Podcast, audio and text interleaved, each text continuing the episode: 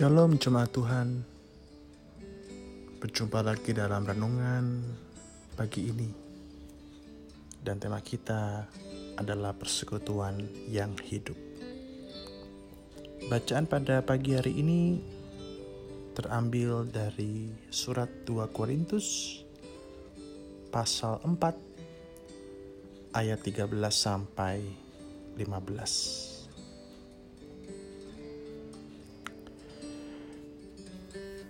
Bacaan ini mempersaksikan bagaimana Rasul Paulus menyatakan betul apa yang ia percayai dari Injil yang ia beritakan. Ia percaya bahwa apa yang ia katakan sungguh benar. Terlebih lagi soal Kristus yang bangkit. Cuma Tuhan apa jadinya kalau seorang penjual obat menawarkan produk kepada Anda dia mengatakan, "Pak atau Ibu, belilah produk perawatan kulit ini.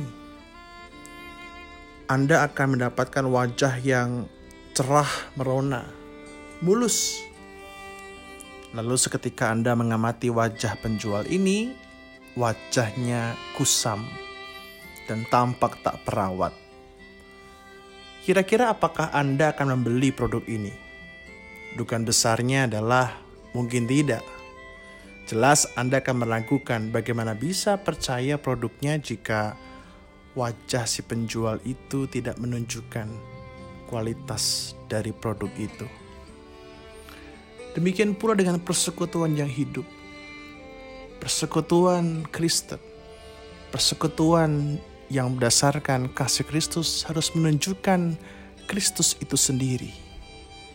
Rasul Paulus tahu betul berita Injil yang ia kabarkan bukanlah berita kosong belaka. Ia percaya pada kekuatan berita Injil itu. Ia percaya bahwa Kristus yang bangkit sungguh-sungguh bangkit. Karena itulah ia mengatakan dalam 2 Korintus 4 ayat 13 di mana ia mengutip nyanyian Mazmur Paulus mengatakan, "Aku percaya sebab itu aku berkata-kata. Yang kemudian ia tegaskan lagi, maka kami juga percaya dan sebab itu kami juga berkata-kata.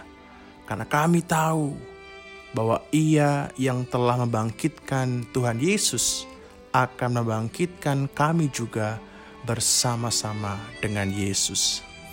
Karena Paulus percaya, maka Paulus mengalami kuasa kebangkitan itu kuasa kehidupan itu yang menjadi semangat dalam dirinya untuk tetap teguh memberitakan berita Injil.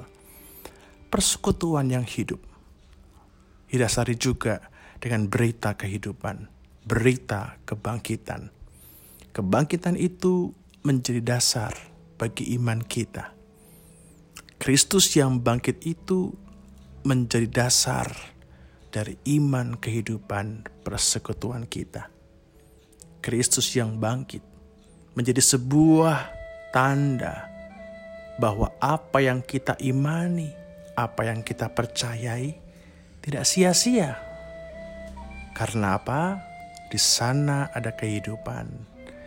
Di sana ada harapan.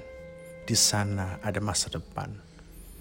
Maka menjadi persekutuan yang hidup otomatis kita dipanggil menjadi saksi-saksi kehidupan, bukan saksi kematian. Apalagi dalam situasi pandemi ini. Maka bagaimana menjadi persekutuan yang menyaksikan kehidupan? Maka pertama-tama percayalah dan imanilah bahwa Allah bersama kita. Allah yang hidup bersama dengan kita di masa-masa pandemi ini. Allah yang bersama kita, menolong kita untuk menjadi saksi kehidupan yang mewartakan kasih dengan tindakan-tindakan yang nyata dan baik. Menjadi Kristus-Kristus kecil yang menyatakan Kristus di tengah-tengah situasi ini.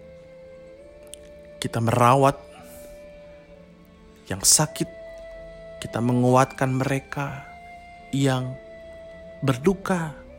kita membagikan apa yang bisa kita bagikan, menyatakan kasih dengan cara kreatif, meskipun kita terbatas dengan jarak. Kenapa? Apakah itu bisa kita lakukan? Ya, karena Roh Kudus memampukan kita untuk itu.